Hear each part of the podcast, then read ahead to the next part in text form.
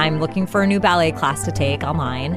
And I end up, you know, going through so Google search, Yelp, I'm on the, all these different websites. It's impossible. Like two hours go by, and I'm like, what? Like, why can't technology fix this? Why wasn't this as easy as finding a reservation on Open Table? And that's when I had the, you know, the epiphany idea to be like, what if I could build this tech platform to help people stay connected back to classes? And that was where the company started. From ABC, it's No Limits. I'm Rebecca Jarvis, and each week we're talking to the most bold and influential women playing at the top of their game, trying to demystify success and what it really takes to get there, and all the trade offs. Whether you're looking for answers or you just want to hear a good story, you're in the right place. On today's episode, Payal Kadakia never thought she would be an entrepreneur. Growing up, she says the only thing she knew for sure was she wanted to make sure she could always follow her passion for dance. The daughter of two immigrant parents, both successful chemists, Payal says that she always made sure she checked the boxes to make her parents happy and then danced as much as she could. After spending time in the consulting world, she started to think more and more about entrepreneurship and realized it was the best way to combine her passion for dance with business and her idea for ClassPass became more and more clear. Since the company was founded in 2013, they've raised $255 million, now have more than 15,000 partners in over 80 cities across the world. At the center of Payal's success is her ability to set clear intentions and goals and then budget her time to execute what's important. One of my favorite parts of our conversation that you're about to hear is the process she goes through to do just that. Here's Payal Kadakia. Payal Kadakia, welcome to No Limits. Thanks for having me, Rebecca. I'm really thrilled to have you with us, especially given just watching your story over the years with ClassPass. I remember we were doing an interview, what, seven years, eight years ago when everything was in its infancy. Yep. So it's really cool to have you here with us now that you're expanding all over the world. Yep, exactly. It's amazing the journey. The journey has been incredible and you'll be in Dubai and Singapore and all over international in the next couple of weeks as well. So, congratulations. Thank you. So, as far as your story goes, you grew up in New Jersey. Uh-huh. Parents immigrated here from India, Correct. both chemists. Yep. Was there pressure to follow in their footsteps? I mean, I did go to MIT. So uh, I did, you know, I think for my parents, it was really important for them, for my sister and me to have a good education, get good, secure jobs.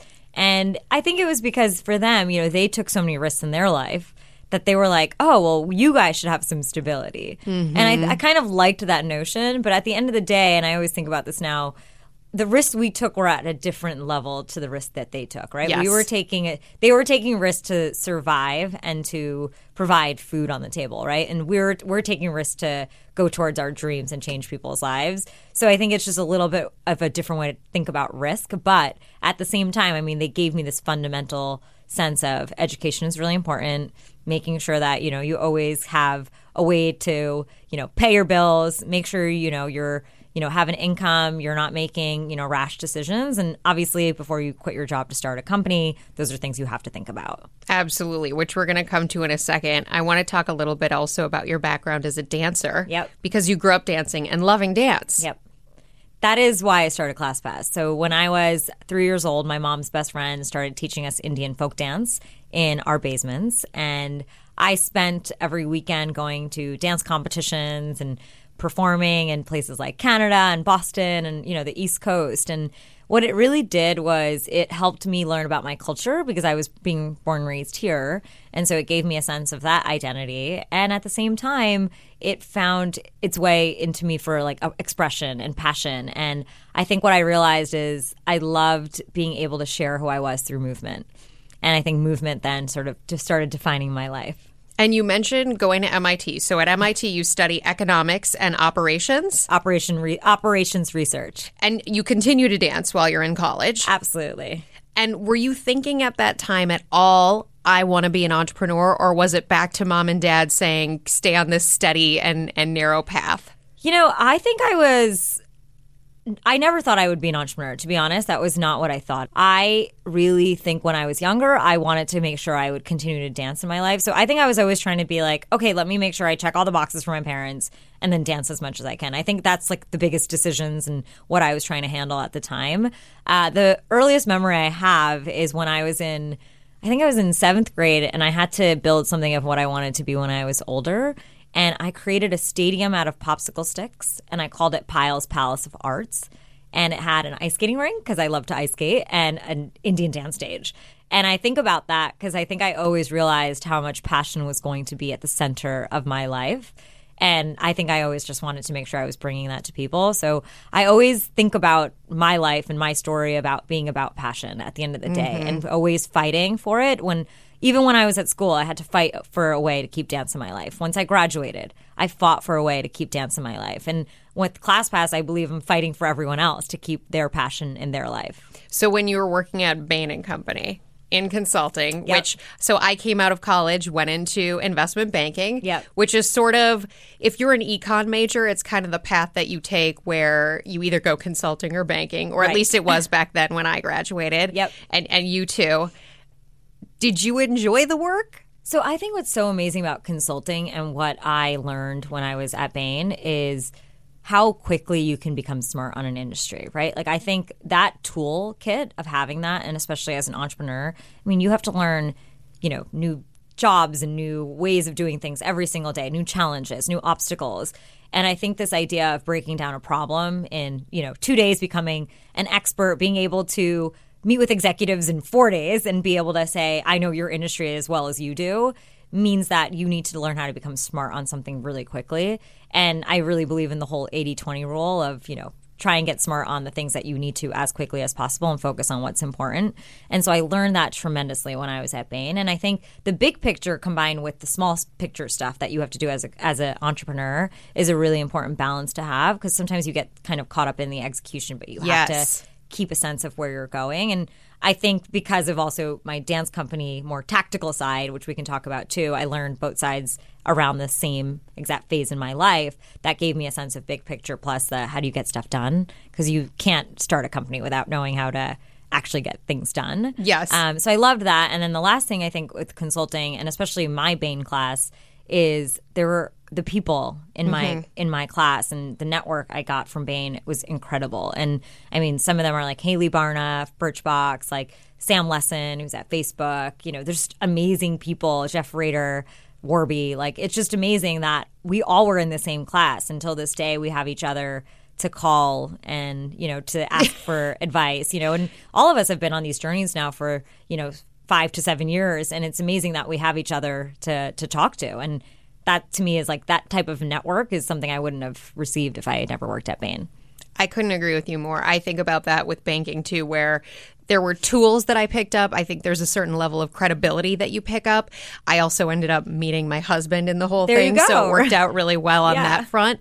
Um, so when people say, "Would you do it again?" Yes, I would do it all over again. But I'm glad that I left. I left at two years. Yeah, I left at three, and I think one of the interesting parts for me was while I was there, I didn't stop dancing, and I think that yeah. was a really important part. So that right when I moved to New York, the first thing I did was figured out where I was going to be, you know, continuing my dance practice, and I would invite everyone from my Bain office to my dance shows. Like I kept it a very center part of my life, but I actually think that's when I did decide to leave dance did play a big role in it because I think I realized I wasn't going to succeed in what I knew Bain wanted me to be, and it was in conflict conflict with what I want it to become. And at that point, I, you know, once again, I think at every phase in your life, like I don't believe in being like I have to become this. Like mm-hmm. you have to let it evolve. But I just knew I had to give dance in this other part of my life a little bit more of a chance. And I knew what I needed to do to succeed at my job, and that's just not the vision I had for my life.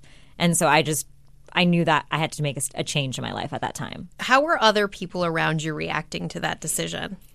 Um, so it was interesting. I think here's what I feel like I did. I feel like I didn't take a full risk. So I went and got a job at Warner Music Group. I worked in the digital strategy group there, which was an amazing time because the entire music industry was switching from physical to digital, uh, which was an unbelievable transformation. So my parents were okay with it because I still had a job per se, and it was like at a good corporate, you know, office here, and it, I still had, like I said, I was paying my bills. I could make sure I was doing. All There the was right a four hundred one things. k. Yeah, I mean, I think you know, I had to remember most of my friends were going off to business school, which was something I wasn't doing, and so probably in the back of my head, I was like, "Wait, am I am I giving up something?" Did you consider business school? I mean, I, I did, but I knew I wasn't ready to go. Like, I, I knew I had to, I wanted to dance. I wasn't ready to make that, like, make that shift in my life. And honestly, I know this sounds kind of strange, but I just didn't know what else I was going to learn there because I had mm-hmm. just been to Bain for three years, which I think is like one of the greatest business experiences you could have.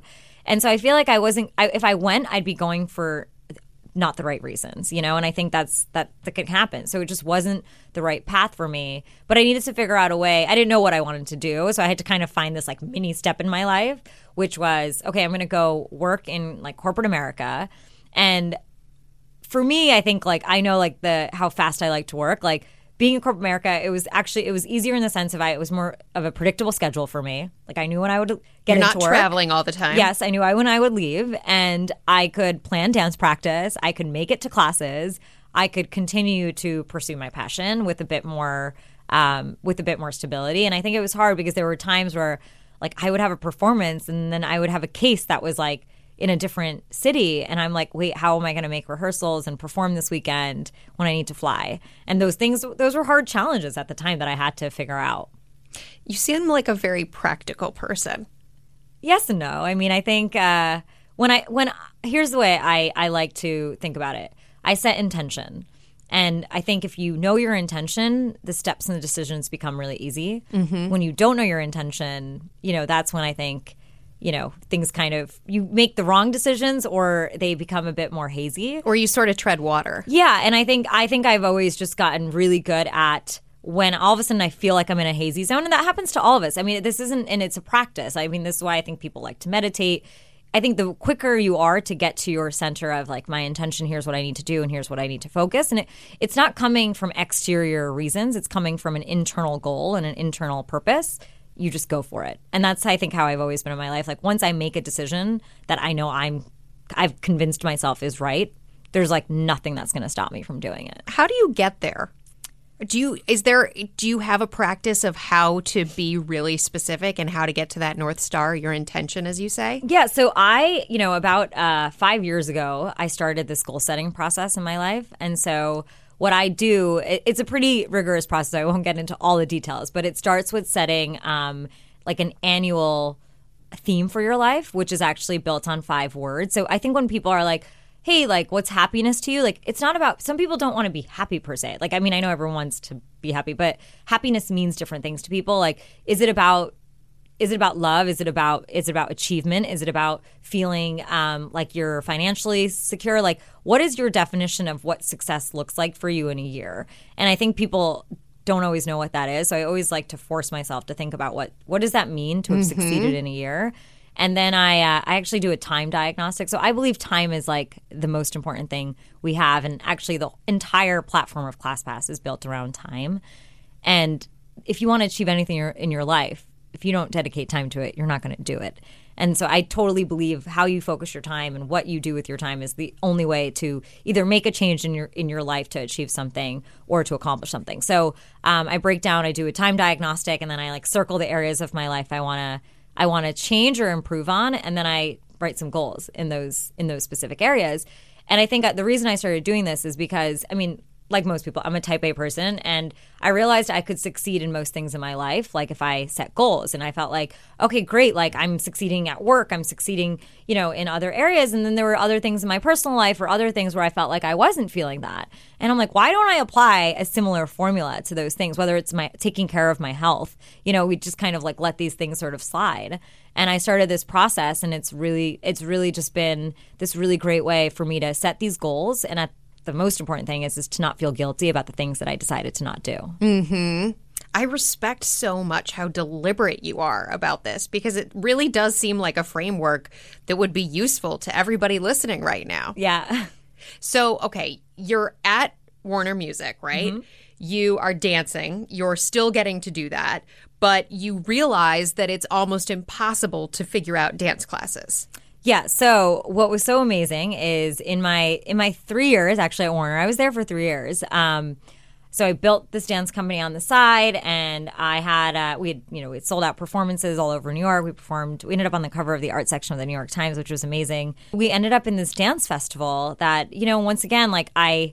I spent six months trying to get into this dance festival, and we got into this dance festival, and we did this folk dance. And he put like it was Alastair Macaulay from the New York Times. He put our dance company on uh, the cover of the art section. It was like that was the day, by the way. So I was actually still going to go to business school. So my dad was sitting there being like, "Okay, it's great. You know, you've made this transition, but you have to go to business school at some point." And so I was actually studying for the GMATs, and I was like, "Fine, maybe I'll just like prolong and go two years after my friends did." And I I remember that it was a, a Friday morning, and I stayed up all night to get the paper in the morning, and I got it, and then I took my GMAT books and I threw them away. I that just, same day. I just knew that like my I was going to do something different with my life and it was like a sign that I had to like continue to do what I loved because I'm like I'm doing this on the side. Like it was just like a side hobby and you know and I felt like every you know that there was such positivity and accomplishment coming from it. So I was like I need to follow where this is going. And I just and every time I wanted to study for the GMATs I was like this doesn't feel right. And so anyway, so that was that was one part of something that had happened. And the reason I bring that up is I think doing the you know building the dance company taught me these really tactical things right? So i wrote a check out for at, to alvin ailey to the Citigroup theater for 30k to sell out a show. And i learned all these things about like tactically like how am i gonna you know get these these marketing things done? How am i going to um, get the stage production done. Like these are just tactical things. And i think about a startup and there's you have to learn a new job every day especially when you're you're starting. It's like you need to be the best marketer, the best salesperson, the best like product person, and you just have to figure it out on the spot. And I, I really learned all those amazing skills just by having to to do it, you know. And I, I set myself up to succeed, and um, I went for it. And I think those are the things that taught me like I can do it. And so I think building confidence through that those three year that three year period was really important for me.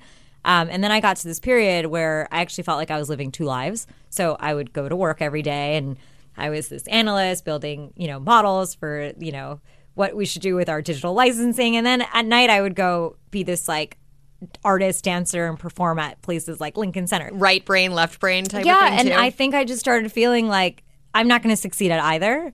And I was kind of in this really interesting place where I was like, something needs to change. And so um, I went out to San Francisco and I met a bunch of entrepreneurs. And actually, at that time, this was about eight years ago, there weren't many entrepreneurs in New York City. yeah. And I met all these entrepreneurs and I'm like, you do this full time? It was this unbelievable concept to me of, you know, them building products and not, you know, everyone in New York was like in fashion banking consulting. So I didn't know this sort of way of life. And I was like, what if I could think of an idea? And I, I uh, get back to New York and I'm looking for a new ballet class to take online. And I end up, you know, going through so Google search, Yelp, I'm on the, all these different websites. It's impossible. Like two hours go by, and I'm like, what? Like, why can't technology fix this? Why wasn't this as easy as finding a reservation on Open Table? And that's when I had the, you know, the epiphany idea to be like, what if I could build this tech platform to help people stay connected back to classes? And that was where the company started. Hear more from ClassPass founder Payal Kadakia after a quick word from our sponsor. When it comes to hiring, you don't have time to waste. You need help getting to your short list of qualified candidates fast. That's why you need Indeed.com. Get started today at Indeed.com slash podcast. That's Indeed.com slash podcast. The early ClassPass years. So the company went through a handful of iterations from there. Yep. Talk about the ways that you decided to pivot because initially you mentioned like open table the whole idea was that it was going to be a service along the lines of open table but you weren't actually getting into the class and paying for the class So it started as a search engine. So it was purely just, uh, you know, let's aggregate every single class in Manhattan onto one platform. So we listed like a million classes, you know, a week. And we had cooking classes and photography classes on there as well as fitness classes. And it was like a directory, right? So you could search by neighborhood, you can search by time.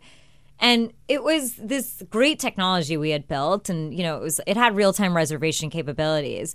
We built this for a year. We got into TechStars here in New York City, and we launched it, and it's like crickets. No one's booking. I mean, people are coming to the site and just browsing, and then they would leave. And so I think So it was frustrating. I mean, it was it was actually a really, you know, I always say like companies always think like, I, and, and now I know what false signals of success are. Like getting press and all these things are not that does not mean you've succeeded. Like it's great you know somebody who can get, get you an article and get you, you know, to have press, but especially at that phase, and we had gotten a lot of press because we had just got out of Techstars.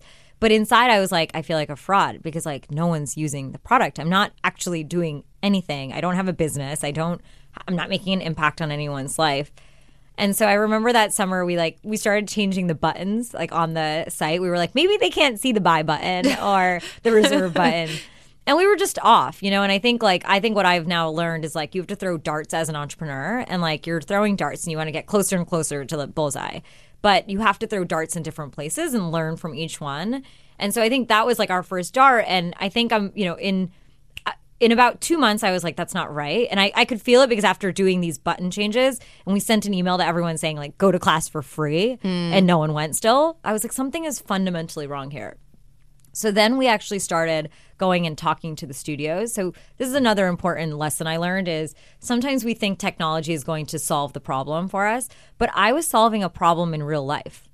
So technology wasn't going to solve the problem. If I couldn't solve this problem for somebody by talking to them or even via email, there's no way this technology, building a great technology was going to solve it. And so I realized in that moment we needed to figure out what was the emotional bond people had to working out and and also on the studio side, what were their problems? So what we realized is a lot of them had free complimentary classes that they were giving to people to get new people to come in.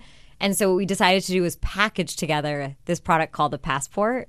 And I'm not sure if you remember. We, Yeah. we'd probably done, I think, an interview. You had the 10 classes at yeah, it was 10 classes for 30 days only.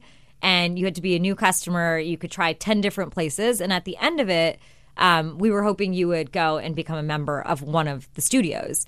And so the whole premise was lead gen at that point.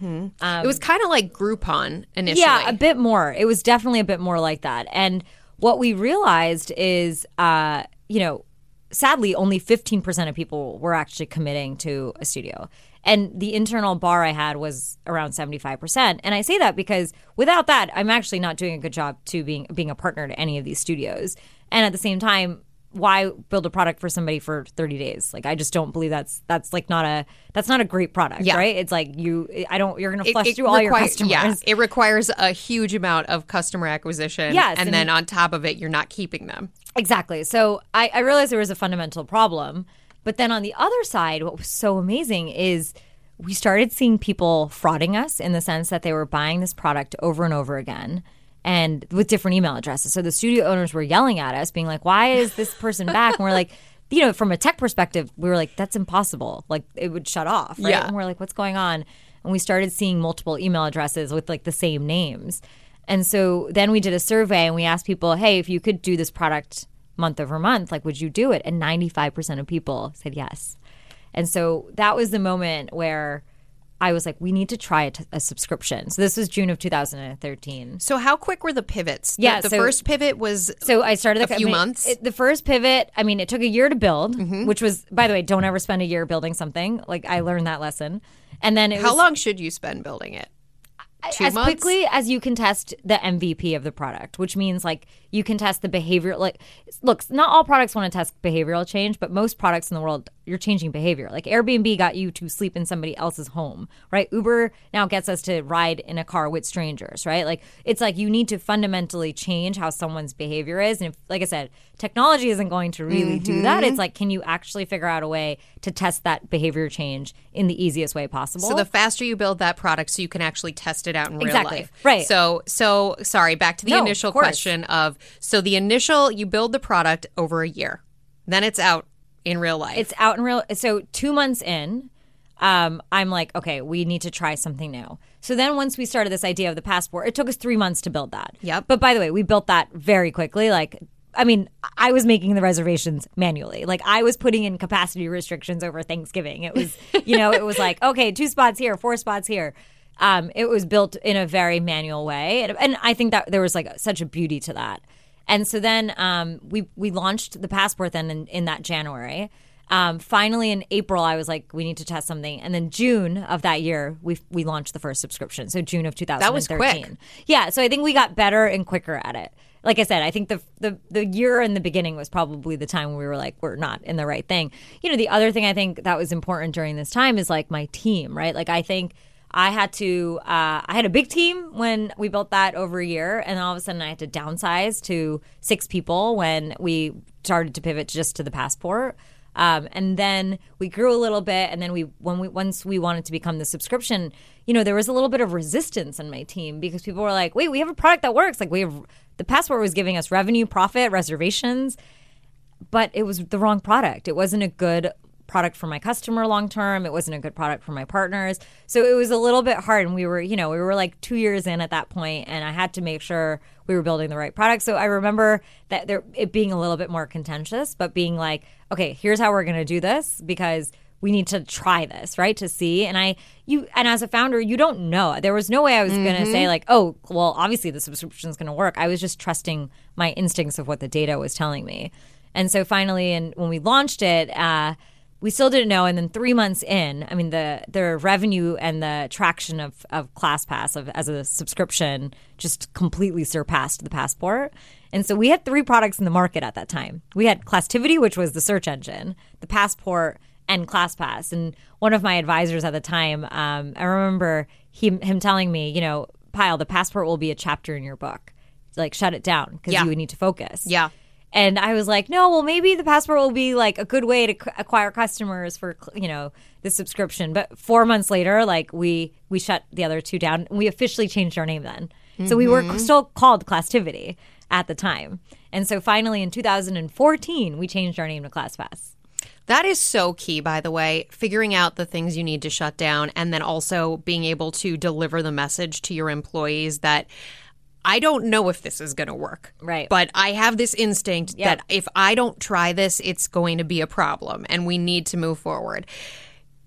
Did you learn anything going through that process of A, how you communicate that information, and B, just sort of betting on your instincts and the data that's sitting in front of you? Yeah, I mean, look, at the end of the day, you have to be a team is a team, right? Like there's no you can't walk in and be like, "Well, we're doing this because I'm the boss." Like I mean, that's like one way to do it. Okay, fine. I think the better way to do it is lead from purpose and lead from the why of this. And I think in a in a way like I knew I remember the team being like, "Oh, well, we can get that 15% up." And I'm like, getting from 15 to 75 is like you're off. Like if you were, if we were at like 65, okay, mm-hmm. maybe we can like, fix it. We were just off, right? And so I remember being like, fine, maybe we can try one or two more things on that side, just because I wanted to like make them feel like we tried, if that makes sense. But Yes. at the same time, like. I- think it was better to get them involved and being like, you guys build a plan for this. So, like, they then, once they were convinced, started building the plan of, like, fine, here's how we're going to try this thing. I couldn't be the person to be like, you look, you have to do this. You have I was like, you guys build a plan. Like, fine, if we can't do this, like, right now, how are we going to simultaneously do both? But we have to get this out and try this. And then they, their wheels started going with it. And then they got excited about launching this product too. ownership is so important when it comes to a team. So then you're you're growing like gangbusters. You have tremendous success, and then all of a sudden the market shifts a little bit. It Yep. feels like the customer and do you look at the customers as, the classes as the the They're both our. They're both. I mean, we're a marketplace, so we, we our partners are as important to us as our customers. I mean, we have customers and we have partners. Sure. So yeah, So you you ClassPass over the years has had to change some of the model. Correct. And there's been pushback on that. Yep. From your members in particular. How do you think about communicating those things and also as a business leader, how do you think about choices where you ultimately have to make decisions for Mm-hmm. the sake of whether or not that thing is going to exist anymore? exactly, absolutely. I mean, look, some of the decisions we've had to make were hard, and at the end of the day, I think I always think back to, you know, when I was fighting to get someone to go to class, and it took me two years to get someone to go to class.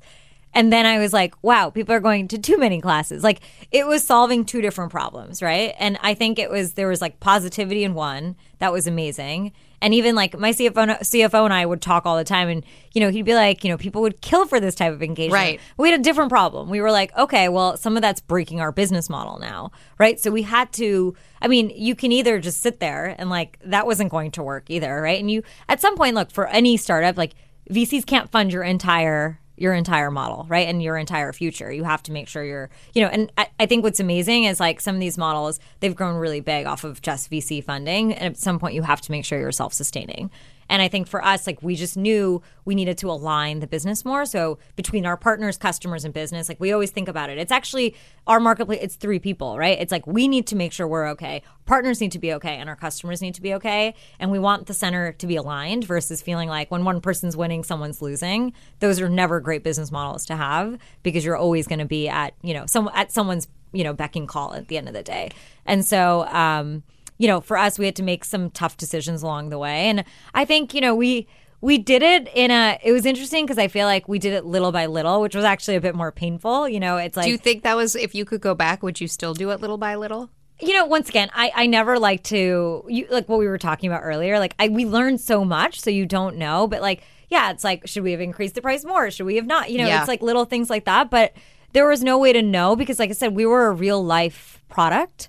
So the only way to know how the numbers were going to change were was by putting it out there. And so what was so interesting is when we finally um, you know, did increase the price of unlimited, which one of the things is I always wanted this product to be accessible. Like I don't believe working out should just be for people who can afford it and all. It needs to be something that anyone can do. And so that's actually when we were like, okay, what are we going to do to have video or other means of people, you know, being able to work out and even like gym time and things that were just easier to get people into because it's just important for everyone to be able to work out at whatever price it might be. And so then we started building, you know, we started having these lower tier plans.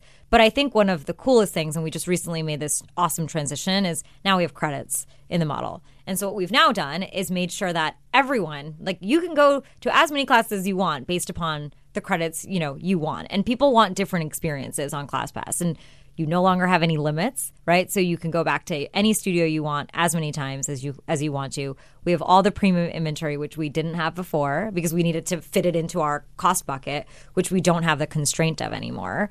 And so we've opened up this model to say you can go to any class you want to and it's really about you know whatever the price and the you know we basically have a whole dynamic pricing algorithm now where which we work with with the studios and my favorite part about the credits model is the vision of ClassPass was never just to sell fitness classes, right? And so now we're able to expand into another category because we have credits. Your role has now gone from CEO to executive chairman on the board of directors. You swapped Yep. roles with your executive chairman. When you look back on that, so this is about a year and a half ago, Yep. How did you come to that decision? Was it difficult? You know, for me, like I have always been someone who wanted to make sure that I never fit into a box. Like I wanted to add value to my company in the best way possible. And at some point, I felt like I was trying everyone was trying to put me in this box and I was like this is not how I'm going to add the best value to my company. And so I knew I knew pretty early on like what I just wanted to make sure I was creating the vision for my company and pushing that forward and that was the only thing that mattered. And I think the second thing, the only way you can make a decision like that is by having the right person. And I think for Fritz and me, like we've just been partners for so long that it was just so gradual and easy. And I think a lot of like I talk to a lot of founders, and I I always I feel really lucky and privileged that They I wish they that. were in your position? Yeah, because like honestly, I get to do the things I love for my company and the things that I know I'm supposed to be doing, and I'm not bogged down. And look, like let's be honest, when companies grow, there's a lot of other stuff you all of a sudden have to do.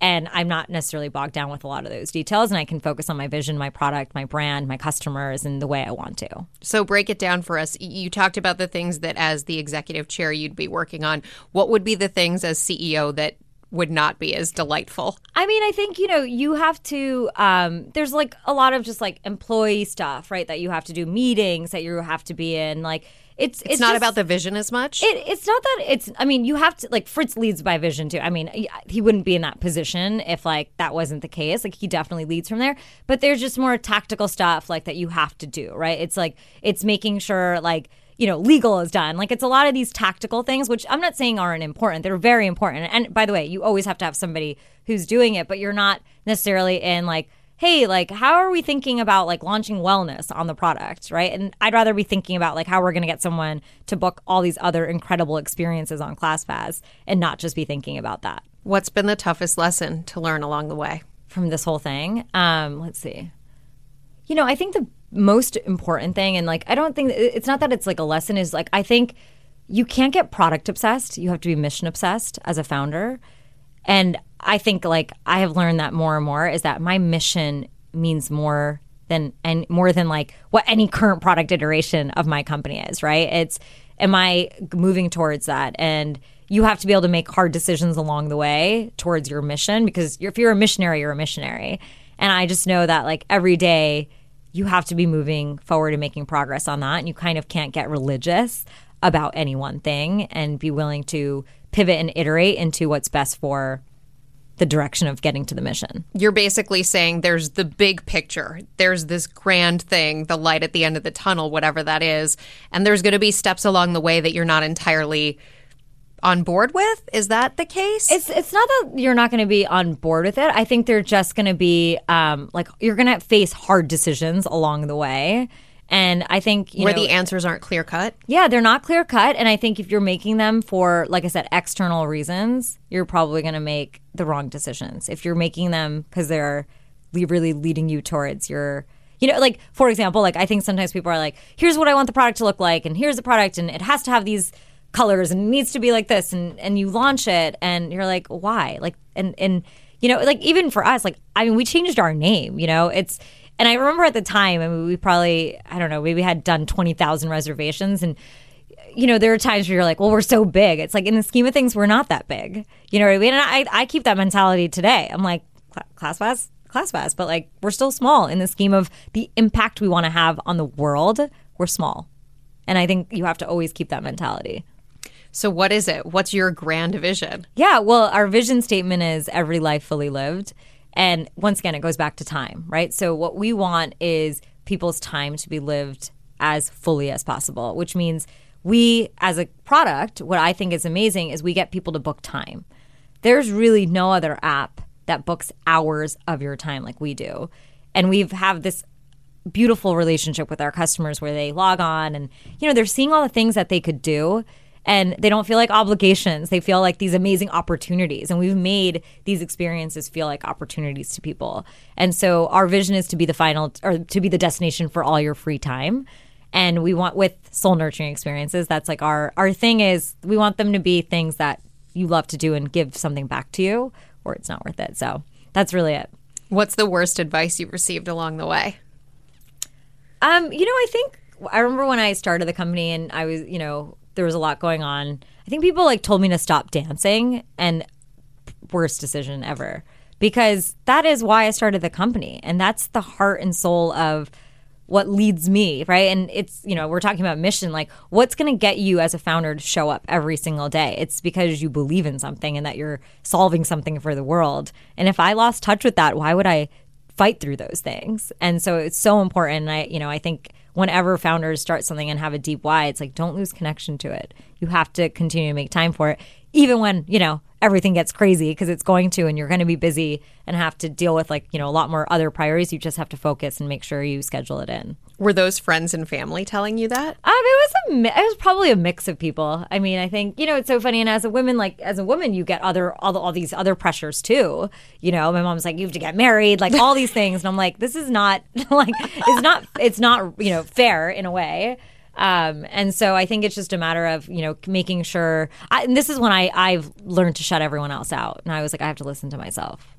Did you immediately think that, or was that learned over time? learned over time. Absolutely. I mean, I think I think uh, when in in stages, I think people go through phases in their life, right? Like there are times where you're like, you know, you're in they're in different aspects of their life, right? Like you might be doing really well at work and then you might be doing really well in like doing some project. And I always when people are always like asking me like, "Oh, how do I know what I'm good at?" I'm like, reflect. Like think about your life. Like there has to have been some time in your life where whether it was like being the number one like athlete or something and something you did how did you get there and why did you do it and i think it's about applying that pattern and whenever i am like intentionally setting my like i know i'm doing something and i'm doing it right like i don't question it when i'm in places once again the hazy periods that's when it's like always hey, should I be doing this? And that's like when I think I let other people in, is when I'm not clear. But the clearer I can get about what I want to do, then all that noise goes away. Payal Kadakia, thank you so much for joining us. This Thanks. was great.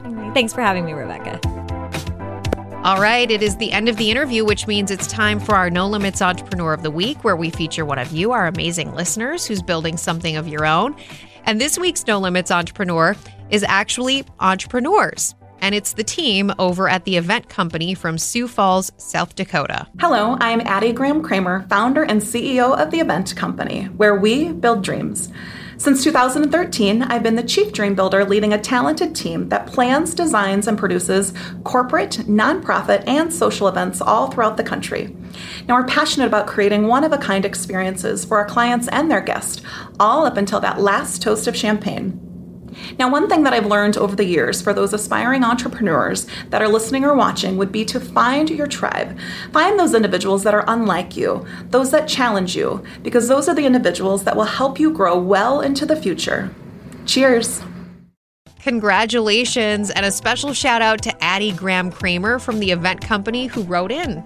Thank you, Addie, and congrats to you and your team. We really appreciate all of you supporting the podcast. Remember, if you want to hear more of their story, you can head on over to my Instagram at Rebecca Jarvis to hear more from the event company. And don't forget, if you or someone you know should be featured here on No Limits as the Entrepreneur of the Week, or if you have career questions, shoot me a note at no limits with RJ podcast at gmail.com. Finally, before we go, a shout out to the team here that helps make this happen every week my producer Taylor Dunn, editor Brittany Martinez, research assistant Lane Wynn, and the ABC radio team David Rind, Elizabeth Russo, Josh Cohan, Andrew Kelp, and Steve Jones.